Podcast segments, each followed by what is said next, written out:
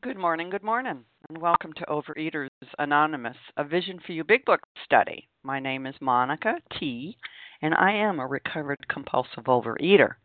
And today is Friday, the 27th day of February 2015, and today we are reading from the Big Book. We are in the chapter We Agnostics. We are on page 55, and we will be starting our reading with the last paragraph on this page in this book, and we'll be reading two paragraphs.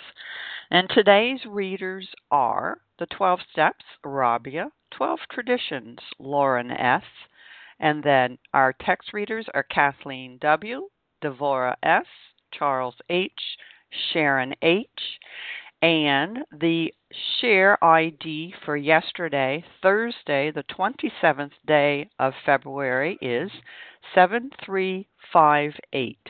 7358.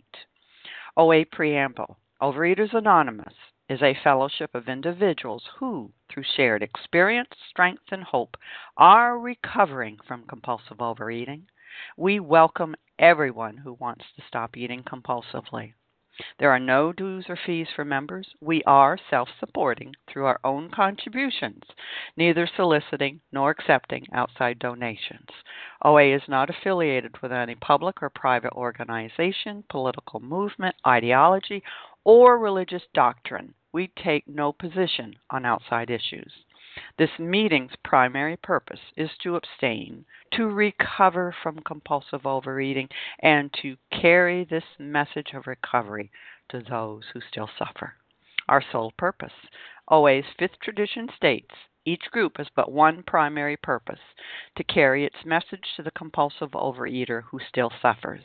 At a Vision for You Big Book study, our message is that people who suffer from compulsive overeating can recover through abstinence and the practice of the 12 steps and the 12 traditions of Overeaters Anonymous. And I will now ask Rabia to please read the 12 steps for us. Good morning, fellow visionaries. This is Rabia M. I am a compulsive overeater from New York. One, we admitted we were powerless over food, that our lives had become unmanageable. Two, came to believe that a power greater than ourselves could restore us to sanity. Three, made a decision to turn our will and our lives over to the care of God as we understood Him. Four, made a searching and fearless moral inventory of ourselves. Six, admitted to God, to ourselves, and to another human being the exact nature of our wrongs. Six, were entirely ready to have God remove all these defects of character. Seven, humbly asked Him to remove our shortcomings. Eight, made a list of all persons we had harmed and became willing to make amends to them all. Nine, made direct amends to such people wherever possible, except when to do so would injure them or others. 10. Continued to take personal inventory and when we were wrong, promptly admitted it. 11. Sought through prayer and meditation to improve our conscious contact with God as we understood God, praying only for knowledge of His will for us and the power to carry that out. 12. Having had a spiritual awakening as the result of these steps, we try to carry this message to compulsive overeaters and to practice these principles in all our affairs. Thank you. I pass. Thank you, Rabia. And I will now ask Lauren S. to read the 12 traditions, please. Hi, Lauren S., as in Sam, a recovered compulsive overeater from Pittsburgh, Pennsylvania. 1. Our common welfare should come first. Personal recovery depends upon OA unity. 2. For our group purpose, there is but one ultimate authority, a loving God as he may express himself in our group conscience our leaders are but trusted servants, they do not govern. 3. The only requirement for OA membership is a desire to stop eating compulsively. 4. Each group should be anonymous except in matters affecting other groups or OA as a whole.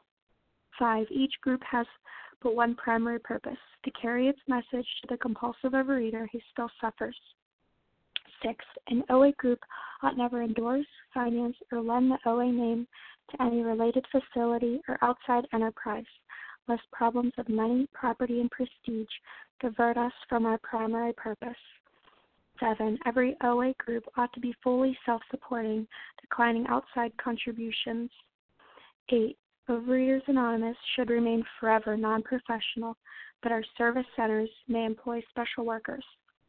9. OA as such ought never be organized, but we may create service boards or committees directly responsible to those they serve.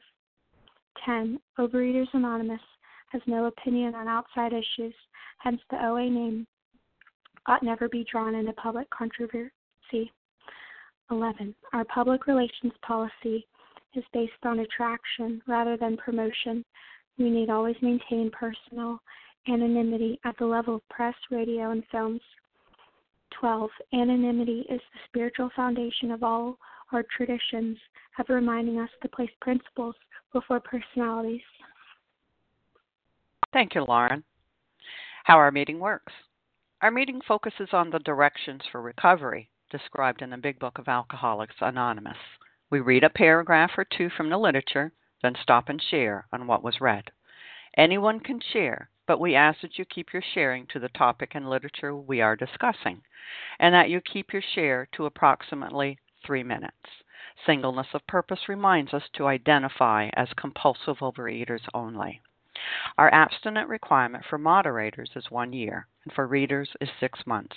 There is no abstinent requirement for sharing on topic.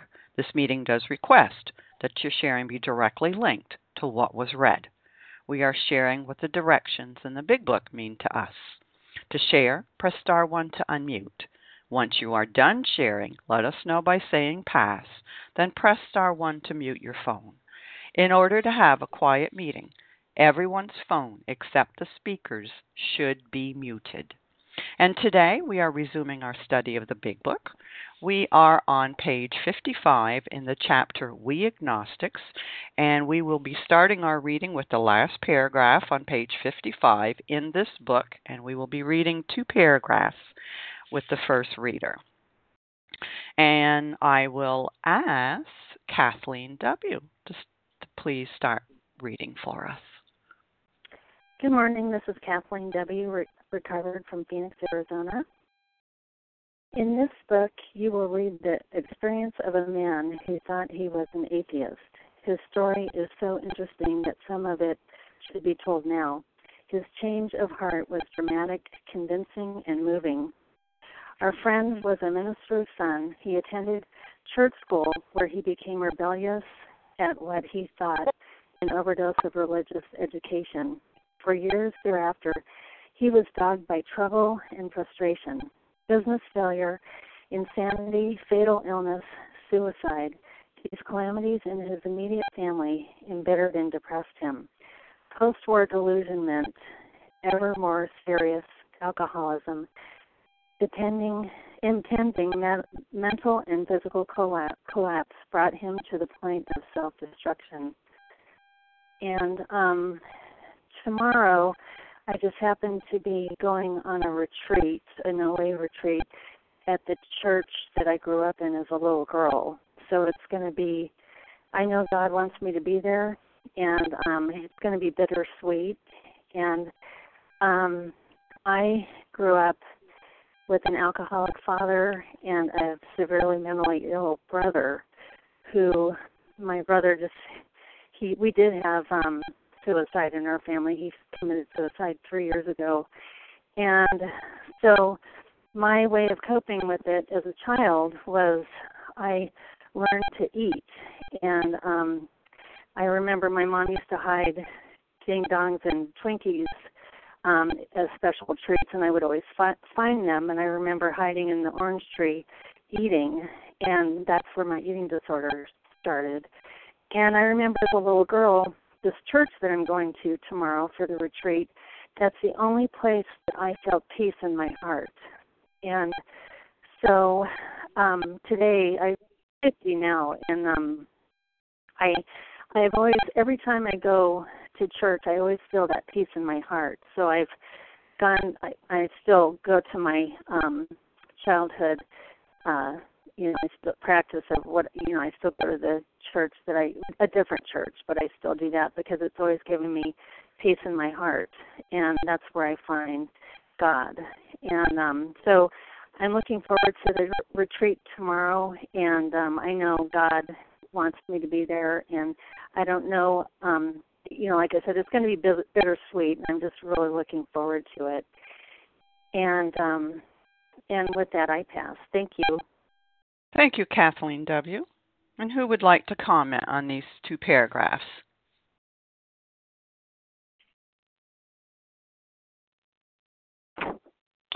Sally. Sally. Okay. Anybody else? All right, Sally. Go ahead.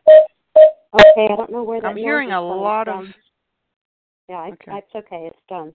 Not okay. me.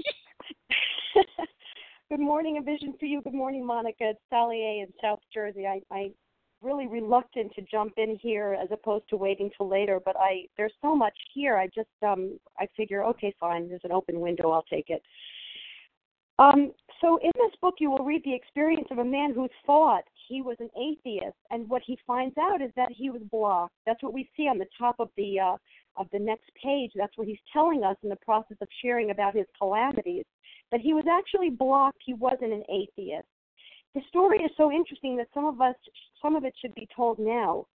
Um, his change of heart, and this is the sentence I really am thrilled to share about. His change of heart was dramatic, convincing, and moving. And I think that for me, this I identify so much with this. First of all, I've, I've learned through these these last few years of being abstinent um, and and subsequently recovered that you you have to really listen in order to learn, and then after you start learning and you learn a lot from this book and from the other people that we're surrounded by, you begin to change. And as you change, you become transformed. And as a result of becoming transformed, we become recovered. And the interesting thing is that this this change that happened in my life and, and continues to be happening comes from this willingness to listen and, you know, for the first nine months that I was listening to A Vision for You, I was silent. I did not say a word on the line. And prior to that, you know, there was other phone meetings that I was silent on because my sponsors were telling me, shh, listen. Because when you're trying to form a thought to share, you're not listening.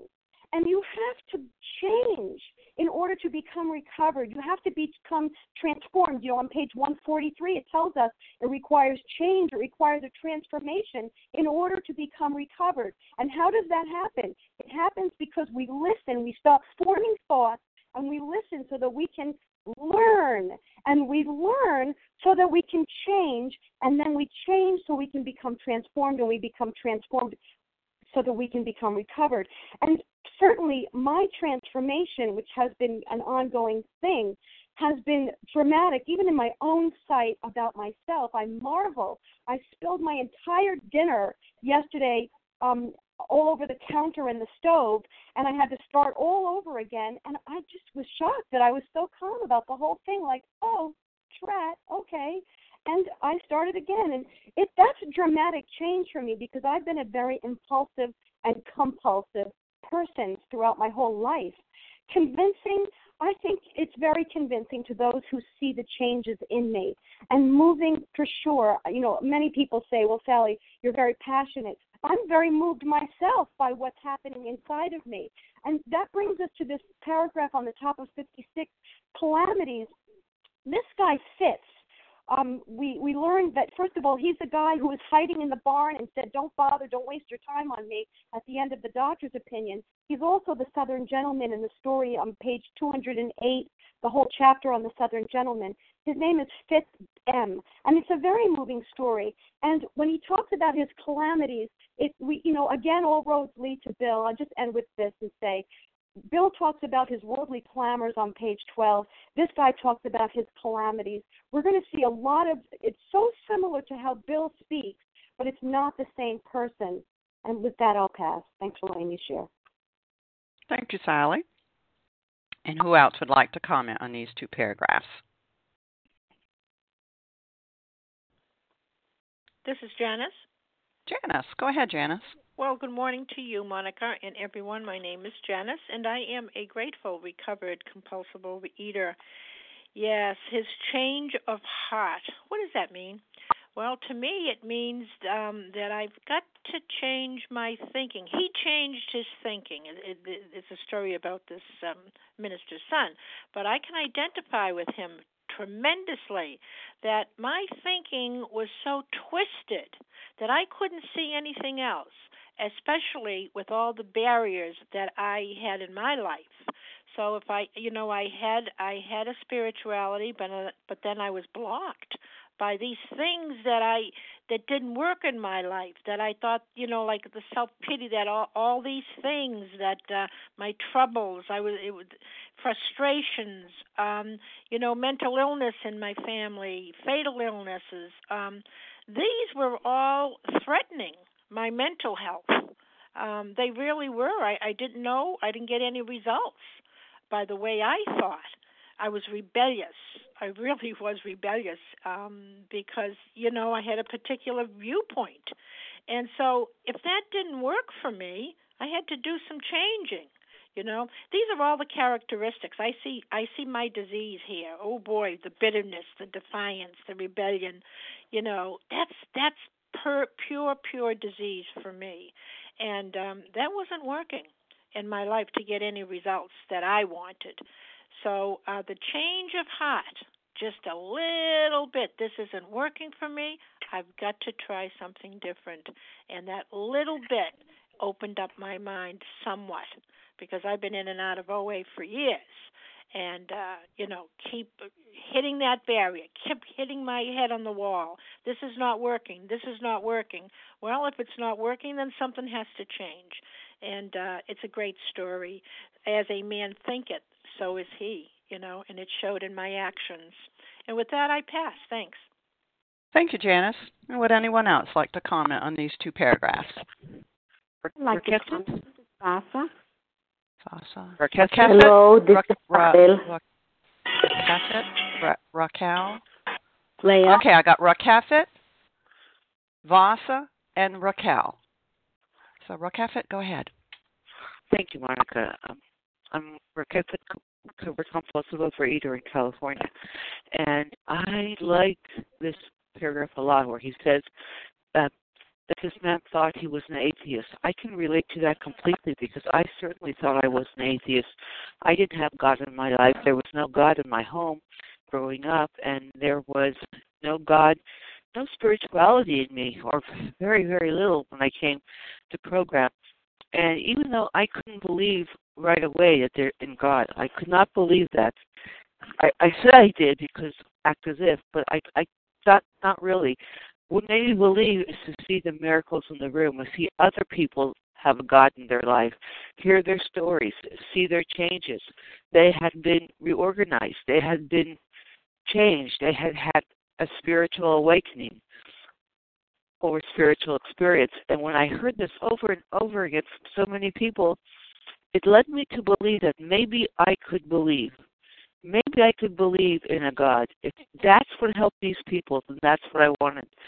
I wanted what they had. And if that's what I had to do, believe in a God, believe in a higher power, then, then I wanted to do that. And wanting to do it and believing that I can believe in a higher power it's not the same as believing. It took time. It took a lot of time. I had to get worse and worse and worse in this disease while I was in the program. For 15 years, I had to relapse, and each relapse was more painful than the, than the previous one.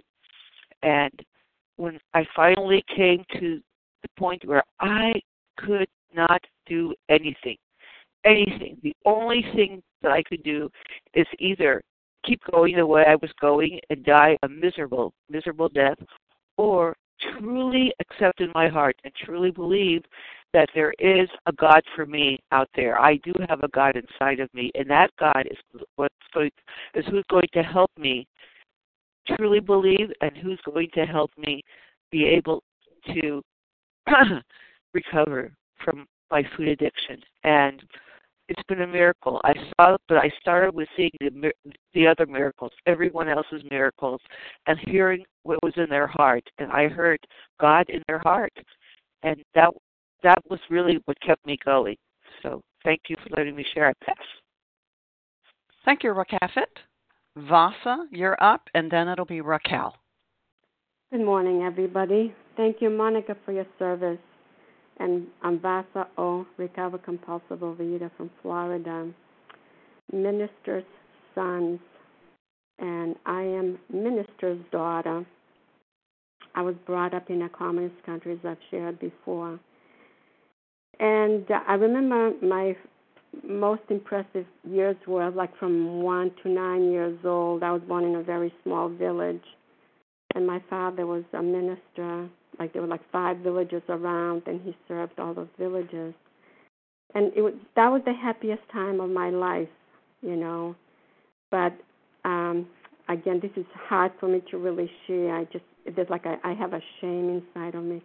My father drank, you know and and reading and hearing other stories, a lot of priests drank, you know, because of socially, you know, I mean, people celebrate with food or with alcohol.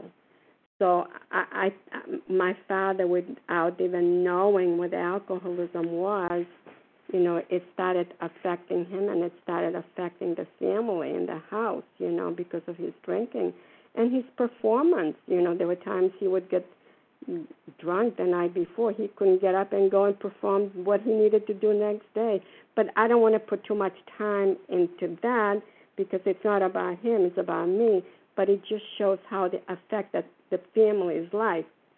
And uh, and again, going to church in those years was fun, but also the services were like two or three hours. There was no place to sit to sit and we did not we couldn't eat because we were supposed to receive from communion. And you know you were a young kid you know like three or four years old you're starving.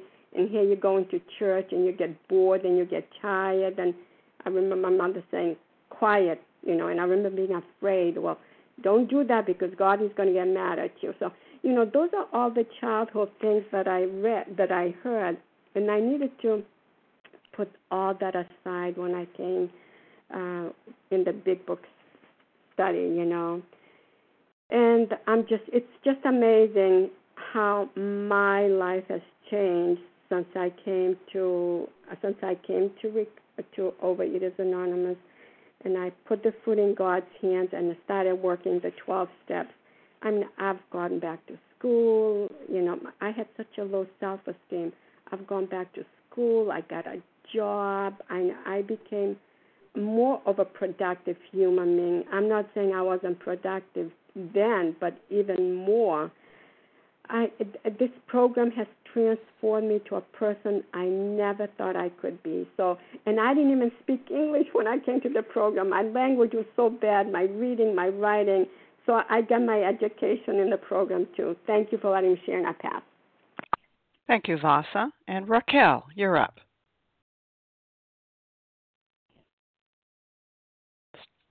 Raquel, star one to unmute.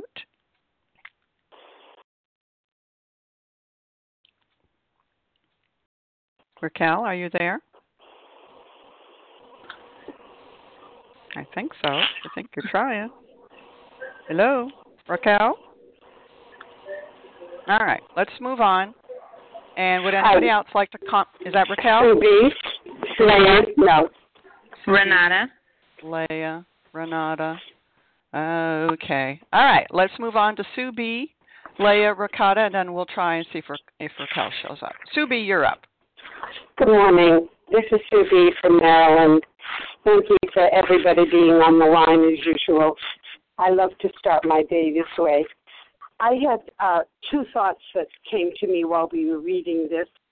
Uh, the first was the change of heart.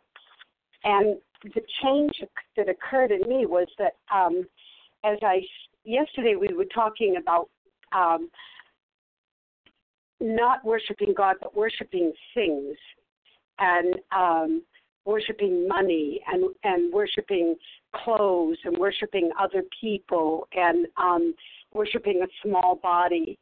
And um it struck me that the change of heart was as I learned to stop worshiping things, people, places, and things, and opened up my heart to a higher power, um, that that I could change, and I could see and hear uh, this concept of a higher power, which I had always blocked because I was too busy worshiping outside things instead of this beautiful higher power that lives within me. And my life, because of that, absolutely was a mess. Um, you know, I uh, I did. My life was dogged by trouble and frustration, and uh, I became suicidal. And the more trouble that um, dogged me, uh, the more serious my eating became. And um, and I definitely was on the verge of self destruction. And that was by all kinds of medical things like high blood pressure and asthma and all the things that um, we get as a result of this disease that that people don't talk about as much. Um, you know, when somebody dies of this disease, they always say it's a heart attack or uh, diabetes or something, but the fact is that this disease kills. So this change of heart has brought me uh, to a whole change of thinking, and and I realized that I not only blocked my ability to have a higher power live within me, but I blocked my higher power's opportunity to help other people because I was in there fixing them instead of giving him the chance to do his will with them. So I am just so so grateful uh, for this program for being able to to uh, listen to this every day and get myself centered. I have a note here from my sponsor when I went through this chapter, and it says, The more you practice, the more you will differentiate between God's will and your own will. We all want that spiritual awakening. This is the revolution. Thanks so much for letting me share. With that, I pass. Thank you, Sue B. And Raquel, are you there? Okay, Leah, let's. Oh, we'll go ahead with you, Leah, yes. and then it'll be Renata. Oh, I'm here. There Raquel. you are, Raquel. Okay, go ahead. I, oh, I'm sorry. I I had a problem uh, unmuting. So um, I wanted. To, this is such a thank you, thank you, Monica, and thank you for all my dear friends on the line. This paragraph brings me to um, to um, uh, Dr. Tiebout, who worked so closely with Bill W. when he was depressed, when he went through his trouble for years, uh, wrote this incredible paper that is important for us called The Act of Surrender in the Therapeutic Process. And he said to Bill, You, AAs, can only do the job. I can only open the patient wide to, to the surrender. And he said about the two characteristics that we have that are right here this tremendous defiance and grandiosity that that we have which makes it impossible for us to accept the help even when we ask for it that's what he says he says these are the two characteristics uh, that um, that the, the, people who are addicted have the the um, uh, the rebellious individuality and the grandiosity. And that explains why we are so so uh, stubborn in an unreasonable way about asking for help, and even worse, why when we even ask for it and it's offered, we usually reject it until it becomes bad enough. And that bad enough is like the gift of desperation. I want to express my deepest gratitude for God who brought me to, to that point six years and, and, and two months and some days ago, and for this group that we're holding hands around the globe helping each other, not run away from the truth. The, the truth really liberates, but it is so hard to, to want and to embrace it when it looks you straight in the face. Thank you for helping me so much, and I pass. Thank you, Raquel. And now, Leah, you're up. Thank you so much, Monica. Good morning, everybody. It's Leah recovered compulsive overeater, post war disillusionment, ever more serious alcoholism, impending mental and physical collapse brought him to the point of self destruction. Um, I really like that statement um, because I identify in, you know, um,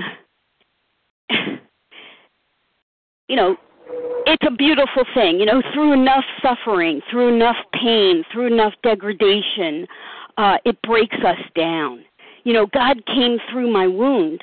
I didn't come here uh, on a high note, let's say.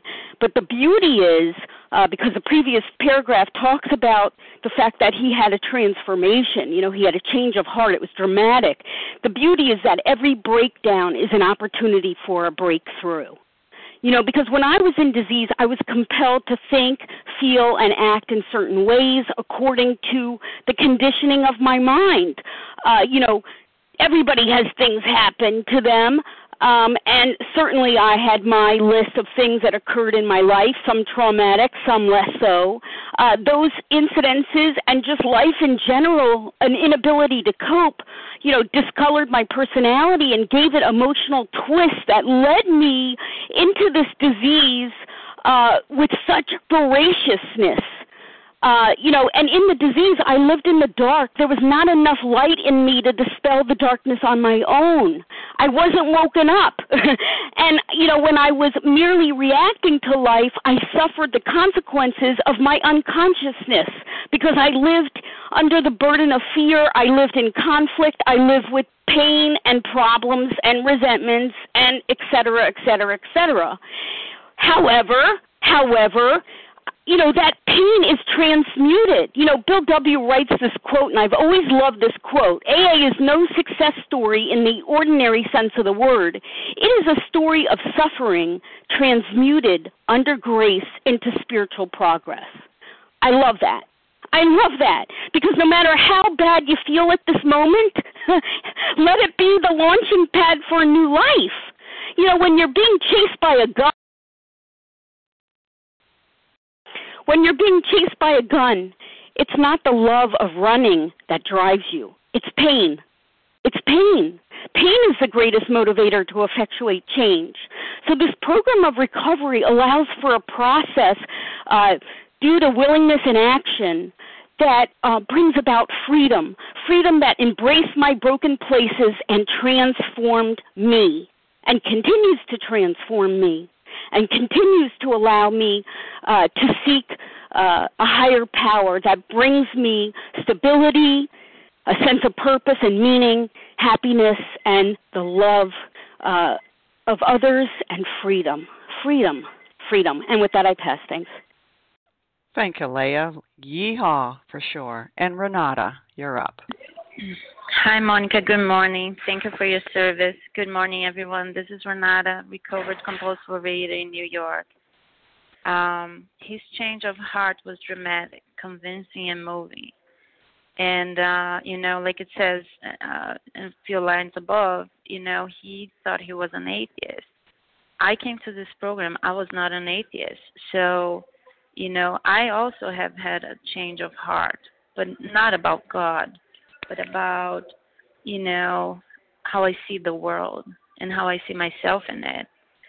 When I came to the rooms of Overeaters Anonymous, I was filled with anger, with fear. I was always ready to to react to people and you know, not in a kind and generous and loving way. Um you know, I've always thought that the world and everyone in it were out there to to get me. You know, everyone wanted to take advantage of me, make fun of me. They thought they were better than me. It was all about me and uh how I related to to the world and you know, after going through the step process, things changed. You know, I was able to to see my part in everything and see how I had unrealistic expectations and how you know I had my part in everything. And um you know it says here the change of heart was dramatic convincing and moving. And that's what happens when we become recovered. It is dramatic.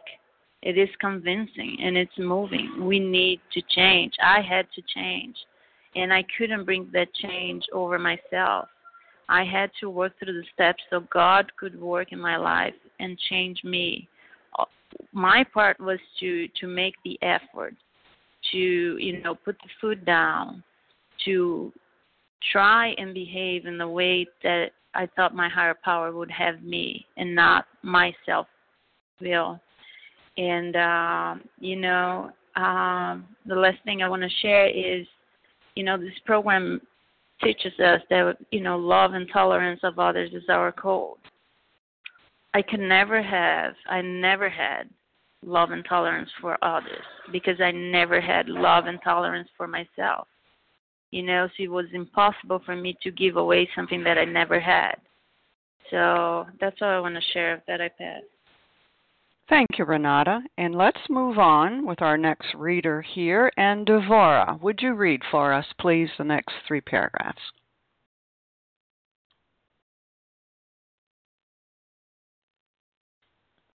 Devora?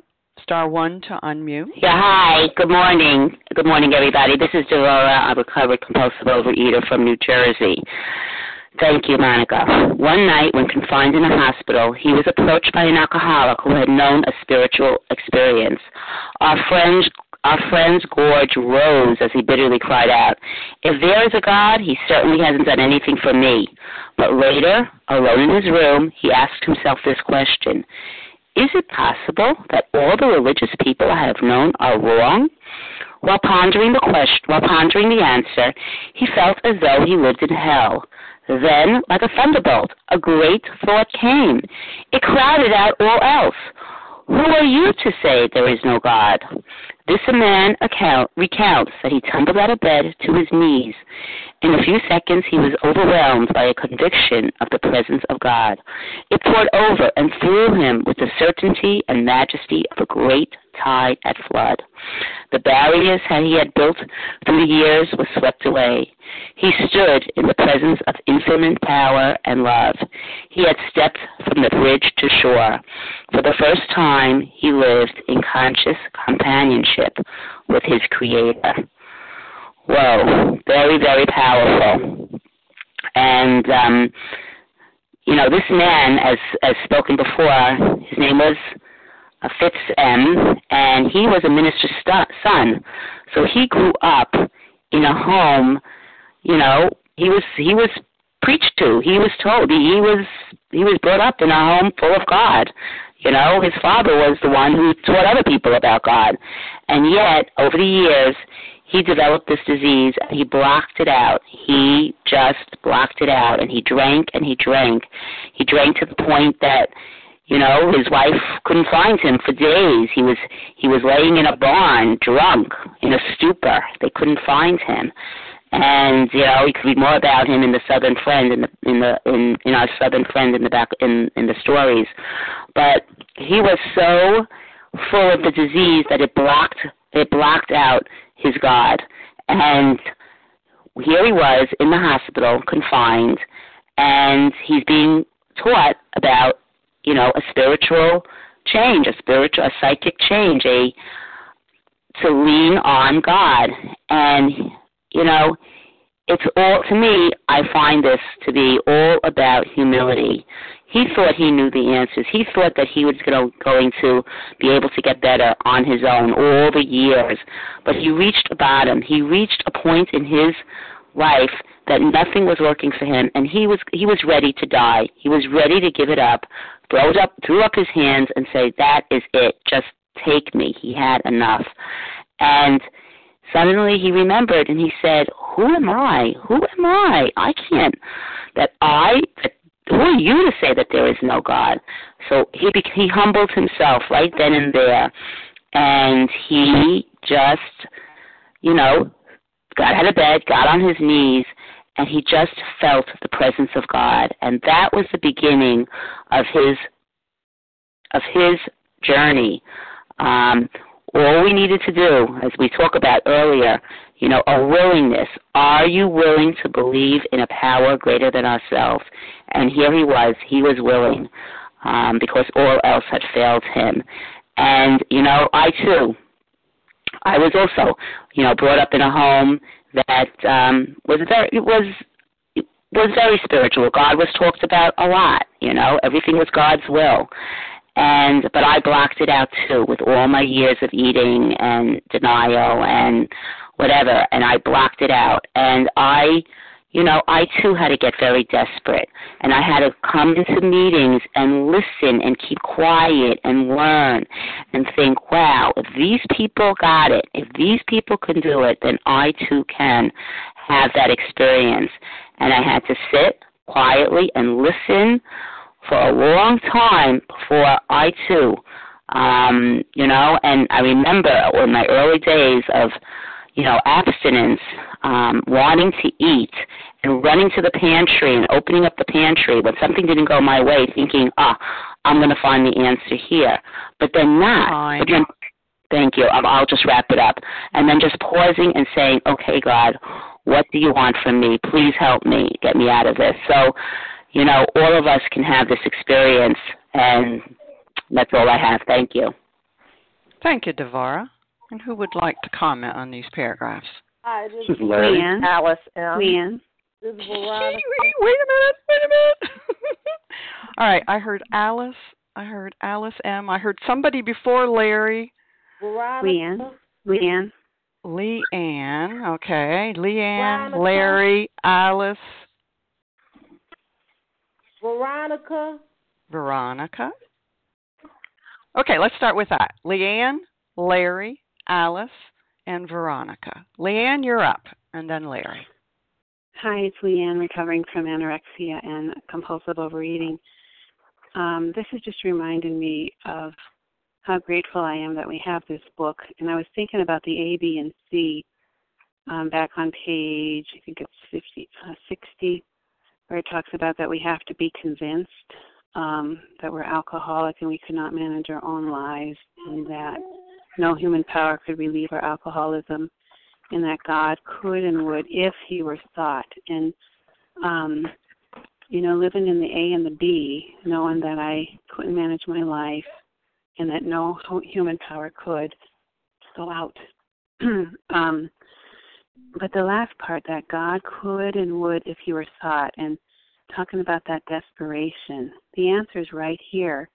And these guys didn't have the privilege of having all this written down, you know. They just had to be desperate enough and to believe what had happened to other people to get them to seek God.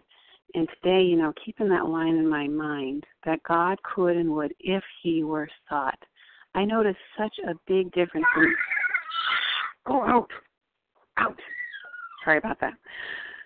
Um, I notice such a big difference in my days when I take the time to truly seek Him for everything that I'm doing, you know. And then there's days where I don't get as close to Him during the day, like I do my quiet time in the morning, but then like during the day, I kind of leak out, you know, like I kind of have leaks in my spirit. I leak out, and I need to recharge more than once a day. And seeking God really makes a tremendous difference in so many things that I do. And I love reading the story. It's so profound, you know, how that first encounter with God, that first just little nudge toward him and how much he comes through, how much he poured himself out just for that one little inkling of willingness. And I find that myself today, like he does so much above and beyond what I ask for if I'm just a little bit willing. And um, the story is just tremendous, and I love it. And I'm grateful that we have that last line God could and would if he were sought. I love that. Um, we're grateful that we have the privilege of all these words written down that we can go back and refresh our minds if that that's the answer. I'm going to pass. Thanks for thanks for listening. Thank you, Leanne. Larry, you're up, and then it'll be Alice. Morning, Monica. Thank you so much for your service. Larry K, recovered compulsive reader. Um, you know, it's it's interesting. What I what I read in this paragraph is, um, you know, some level of defiance. After all, I, I got here defiant. Uh, there's no question about it. And um, you know, we we we read that um, in this paragraph, um, and you know, if what's interesting is, you know, here here he is face to face with somebody, you know, in whom the problem had been solved. You know, this person had a spiritual awakening. You know, if if in the chapter there is a solution, there is a solution. If it, it you know, if it suggested to us that, you know, near you know, a couple people have recovered, a couple of people, a few people have solved the drink problem. They've discovered a, you know, a similar solution. You know, um, that that wouldn't work. See, what I saw in other people, while I continued to experience defiance and continue to experience the mayhem and the just insurmountable problems in my life, I would look across the room, across, and I would look into someone's eyes and I saw a difference. And it wasn't just a thin body, because the thinnest person in the room, as we all know, is not necessarily the healthiest emotionally, physically, and spiritually. After all, we know that. But, you know, when we see in a person what we can see in that person in their eyes, and we uh, get to know that person, and we see that not only do they declare emphatically that they've had a change, that a change has happened in their lives, perhaps after decades of, of horror, then, you know, at that point, and they declare that they've had a spiritual awakening, at that point, just like this man, you know, we can say, we can contemplate. Perhaps there is some hope here. Perhaps there is a higher power. You know, and this common solution, see, this worked for me. This common solution. It's not just that I'm a thin man today. That's the least of it. That's a blessing. Oh my goodness, it's a blessing. Absolutely. But that's the least of it. What am I doing for the next 23 hours today? That's what I'd love to share with you. Am I leading a perfect life? Of course not. I, I'll never have an experience outside a human experience. But what I am, what I what I think you would see is a changed man. You would see a man who has the ability, by the grace of God, to treat people better, to you know, to where love and tolerance is my code.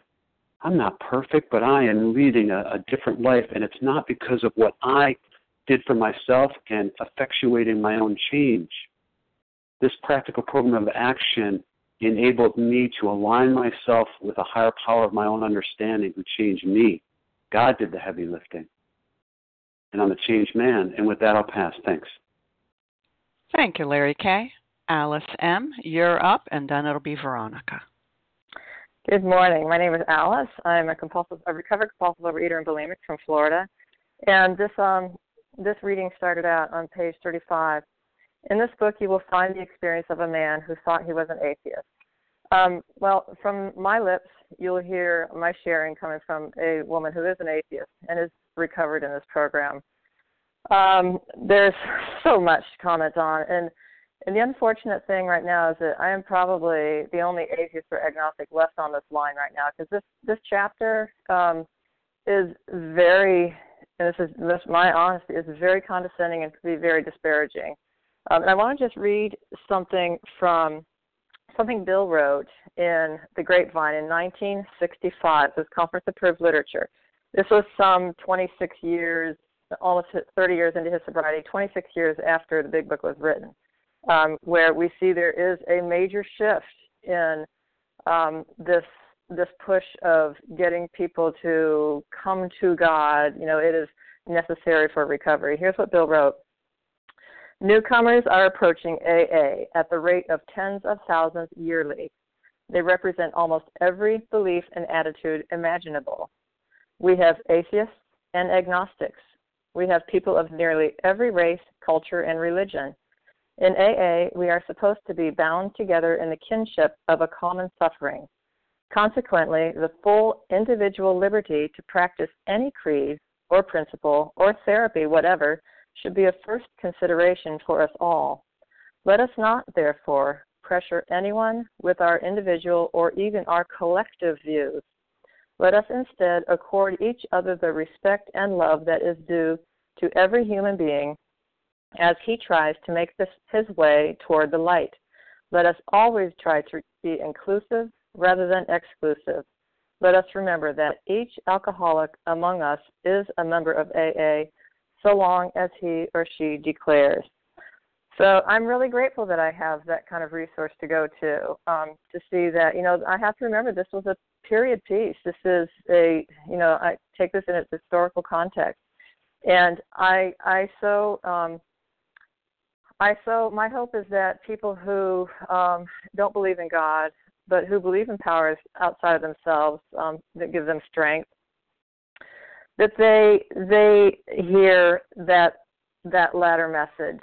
Um, this is a program for everyone, and when I when I um, listen to you know the the last paragraph, I have an identification with that. You know, it's like the barriers he had built through the years were swept away.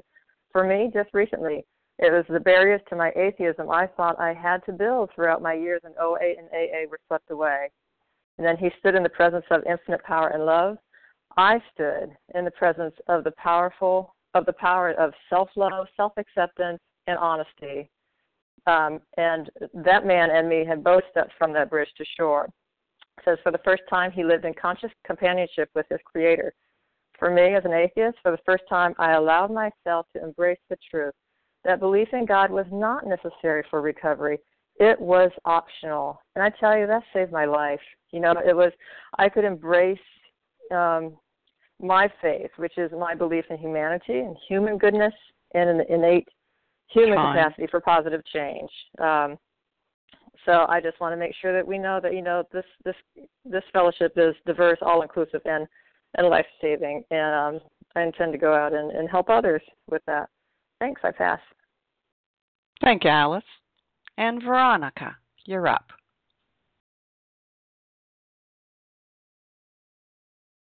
Star one to unmute, Veronica.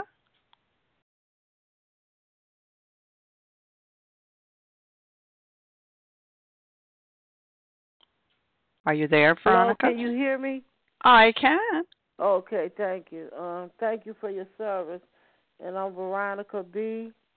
And um, and I appreciate that this story, this reading of this story, because um, initially uh, this man sounded like he was angry with God to do with his uh, remarks, his bitter remarks that he made, you know, about if there was a God, why, you know, why couldn't he do this or whatever. But um, it just goes to show that the um, even though he was angry with God, God has not just given up on him, as it were. Um, but all it took was a willingness on his part, and God came and um, he had an encounter with God. But this man, this alcoholic, was like an angel sent to him. I believe, you know, as though he was sent by God to plant a seed into this man, a seed of hope and sharing his experience, his spiritual experience, let him know there was hope for him. And he responded, and he the seed was planted, and it took root in his heart. And after afterwards, he had uh he prayed and all. He thought about it and said he apparently came to the conclusion the, the willingness to try his for himself so he could have an encounter with God because he had received some hope and he had um he did have a personal encounter with God um which is good and it lets me know as well I mean I can relate to that. Not that I was an atheist initially but I wasn't close to God. I wasn't walking with God I wasn't trusting in God. And I had an encounter with God as I was at a facility, as it were, and the seed was planted in me when I picked up a gospel tract and I read it, and then the Lord began to minister to me and speak to me, as it were, and I tried. So I'm gonna give God a try. I had the willingness to give God a try. I said I've tried everything else. Then it was then uh, why not try God? So I got I prayed and asked God to come into my heart, my life, and save and deliver me, and He did. So it just goes to show that even though people might be angry with God, you know, He He could take it. He could take our anger or whatever you feel. It's just a matter of you know surrender, and He will, you know, come in and do for us what we can't do for ourselves. I pass. Thank you, Veronica. And this is Monica, and I am a recovered compulsive overeater. And here we are in the chapter We Agnostic. So hopefully, here, no matter where you are in your beliefs or non beliefs, or issues with God, or, or we're using the word God here, but we mean some type of a power that's greater than ourselves that will help us here. Um, give you hope. You know, there's hope. There's a lot of recovered people on here who have found their own definition of this. And it is whatever you choose it to be. That's what Ebby said to Bill. Thank you so much. That you know, he did. And all it takes is your willingness your willingness. You know, they're saying here with this young man here, we're seeing, you know, he his ways weren't working. What he'd been doing was he wasn't getting the results he wanted. Well, you know, I wasn't getting the results I wanted with the way I was doing things. And oh man, if you had my life and my troubles, yeah, you'd be eaten too. Uh, I had my story too, and I think most of us on the line we do have. And there's a reason why we're all here. Um, but it is what it is, and it takes my willingness it takes your willingness. Willingness and grace equals a mystery. And lean gently into this mystery. You don't have to understand it. Who can? You don't have to have everything lined up. Just, you know, my way wasn't working. I give up. Uh, and with that, we've reached the end of our time this morning. So I'd like to thank everyone who has shared, and we will now close with a reading from the Big Book on page 164, followed by the Serenity Prayer. And Charles, can you read for us, please, from A Vision for You? Our book is meant to be suggestive. Our, our book is meant to be suggestive only. We realize we we know only a little. God will constantly disclose more to us, more to you and to us. Ask Him in your morning meditation what can you do each day for the man who is still sick? The answers will come if your own house is in order. But obviously, you cannot transmit something you haven't got. See to it that your relationship with Him is right, and great events will come to pass for you and countless others. This is the great fact for us. Abandon yourself to God as you understand God. Admit your faults to Him and to your fellows. Clear away the wreckage of your past. Give freely of what you find and join us we shall be with you in the fellowship of the Spirit, and you should you will surely meet some of us as you trudge the road of happy destiny. May God bless you and keep you until then. Thank